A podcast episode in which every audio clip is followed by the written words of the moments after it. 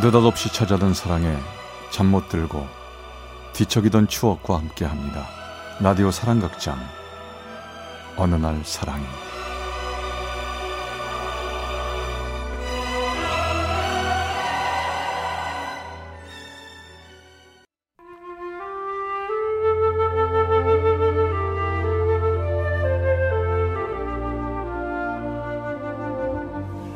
사랑의 체험수기의 어느 날 사랑이 제 196화 마지막 사랑이라 믿었던 그녀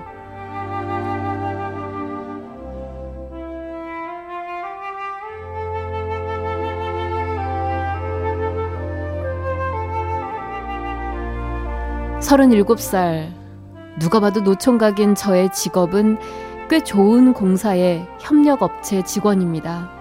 물론 계약직이고요. 공사 직원들에 비하면 급여부터 복지까지 별로 대접도 못 받는 어디서나 쉽게 볼 수 있는 그저 그런 직장인입니다. 꽉 찬 나이 탓에 수많은 맞선을 받지만 조건 탓에 수많은 퇴짜를 맞고 자존심이 상해 더 이상 선을 보지 않겠다는 생각을 하고 있었죠. 그러던 1년 전 어느 날 공무원인 후배에게서 전화가 왔습니다. 어, 선배! 아직 선배 솔로지?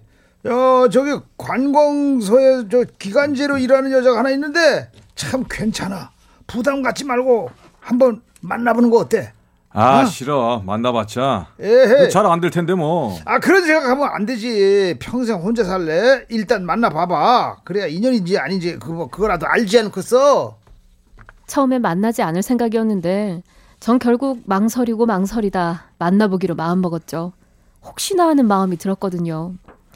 얼마 후 커피숍에서 만난 그녀는 그리 예쁜 얼굴은 아니었지만 키도 크고 말도 참 재밌게 잘하더군요. 전 여자가 마음에 들었습니다. 저기 결혼하게 되면 어떤 남자랑 만나고 싶으세요? 조건 같은 거 생각해 보신 적 있으신가요? 조건이요? 네. 아마 결혼이란 게 어차피 현실이라 요즘 여자분들은 조건을 많이 생각하시더라고요. 사는데 조건이 뭐가 중요하겠어요. 저는 서로 마음 잘 맞고 좋은 분이면 돼요. 어? 저, 정말요? 저도 그런데. 갑자기 머릿속에 복잡했습니다. 아직까지 세상이 그리 팍팍하지 않다라는 생각도 했고요. 사실 그동안 협력업체에 다니다 보니 매번 하는 맞선 때마다 자존심 상하는 일을 많이 당해본 저는 그녀의 그 말이 천사의 속삭임처럼 들렸습니다. 괜찮으시다면 한번 진지하게 만나보고 싶습니다. 저랑 이렇게 잘 통하시는 분을 이 나이에 만날 줄은 몰랐거든요. 저도 한눈에 참 인상 좋은 분이라는 생각했어요. 뭐 좋아요. 우리 한번 잘 만나봐요.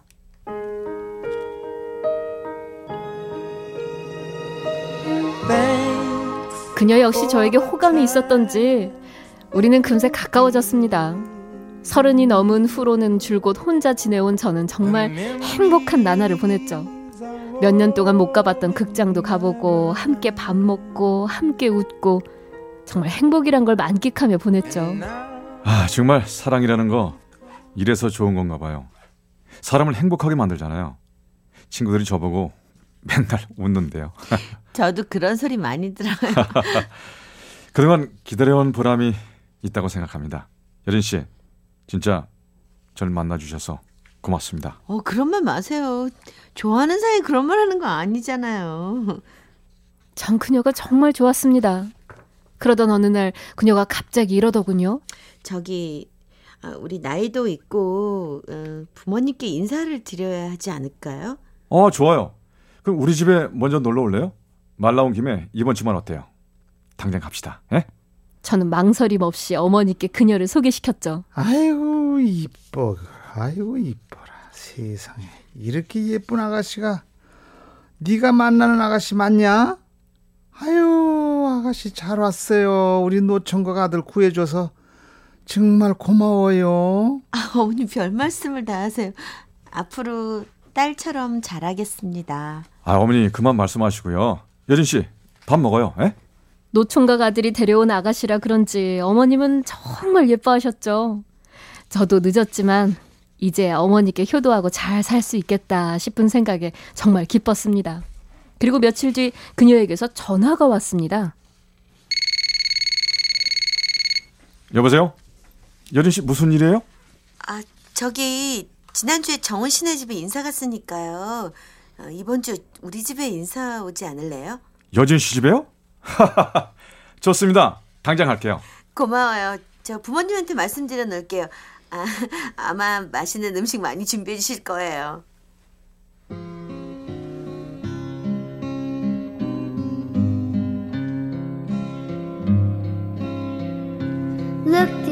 처음으로 여자친구 집에 인사 가자니 많이 떨리더군요. 주변 친구들에게 물어도 보고 그녀 부모님께 드릴 선물도 준비했습니다. 드디어 인사를 가는 날이 됐죠. 그녀가 같이 가자며 회사 앞으로 차를 가지고 왔어요. 아, 정말 떨리는데요. 저 오늘 옷차림 괜찮아요? 네, 아주 좋아요.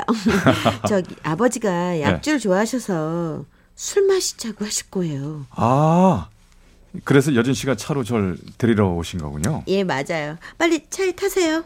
전 그녀의 차에 탔고 온 매무새를 이리저리 가다듬으며 회사 신분증을 벗어 가방에 넣으려고 했습니다.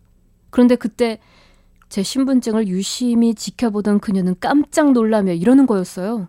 아, 저기 공사 소속 아니었어요? 공사? 아니죠. 몰랐어요. 난 그 공사 협력업체 직원인데. 아, 정말요? 협력업체 직원이요? 그때부터였습니다.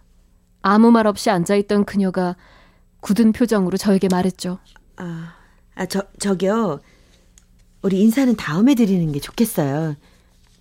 좀 너무 급한 것 같아요. 조금 더 시간을 갖는 게 좋겠어요. 아니, 갑자기 왜 그래요?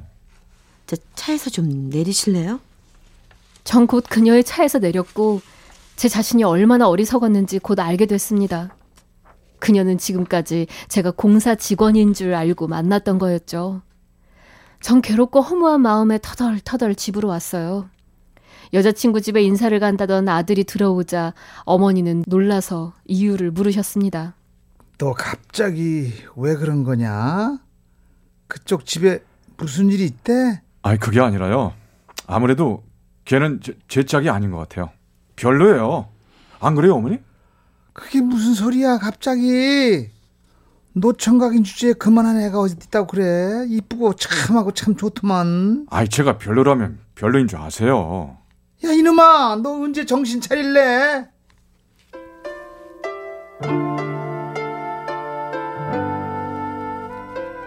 전 더 이상 그 어떤 말도 어머니에게 드릴 수가 없었습니다. 그 후 그녀는 저에게 연락을 하지 않더군요. 물론 저도 연락을 하지 않았습니다. 아니, 할 수가 없더군요. 그녀가 왜 그러는지 이유를 알 것 같았으니까요. 이럴 줄 알았으면 마음이라도 주지 말 걸 후회가 밀려들었어요. 전 며칠을 술을 마시며 괴로움에 눈물을 흘렸습니다. 그 눈물은 그녀 때문이 아니라 초라함 때문에 흘렸던 눈물이었습니다. 그렇게 며칠이 지난 어느 날 뜬금없이 그녀에게서 전화가 왔습니다. 아, 웬일이에요? 저기 정은 씨 물어볼 말이 있는데요. 혹시 벌어놓은 돈 얼마나 있어요? 연봉은 얼마나 돼요?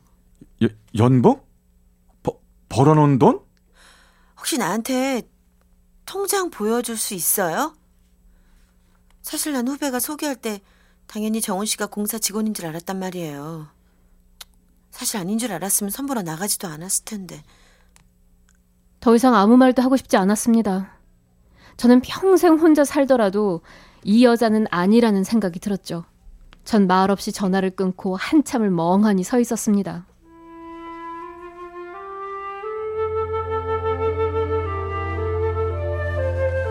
어디선가 바람이 불어왔습니다. 코끝이 찡해 오더군요. 넉넉하지 않은 삶을 살아왔지만 항상 바르게 살아온 전데 왜 나에게 이런 일이 일어났는지 하늘이 원망스럽기까지 했습니다. 동생이 먼저 결혼해서 항상 제 걱정을 하셨던 어머니, 좋은 일 하려고 소개해준 후배, 모두에게 상처만 준 건 아닌지 미안한 생각뿐이네요. 그리고 짧은 만남이었지만 정을 많이 주었던 그녀도 쉽게 잊혀지지 않습니다. 언제부터 결혼이 인생의 숙제였는지는 모르겠지만 그녀처럼 조건을 따지는 사람들만 있는 건 아니라는 걸 저도 알고는 있습니다. 하지만 전 여전히 오늘도 혼자입니다.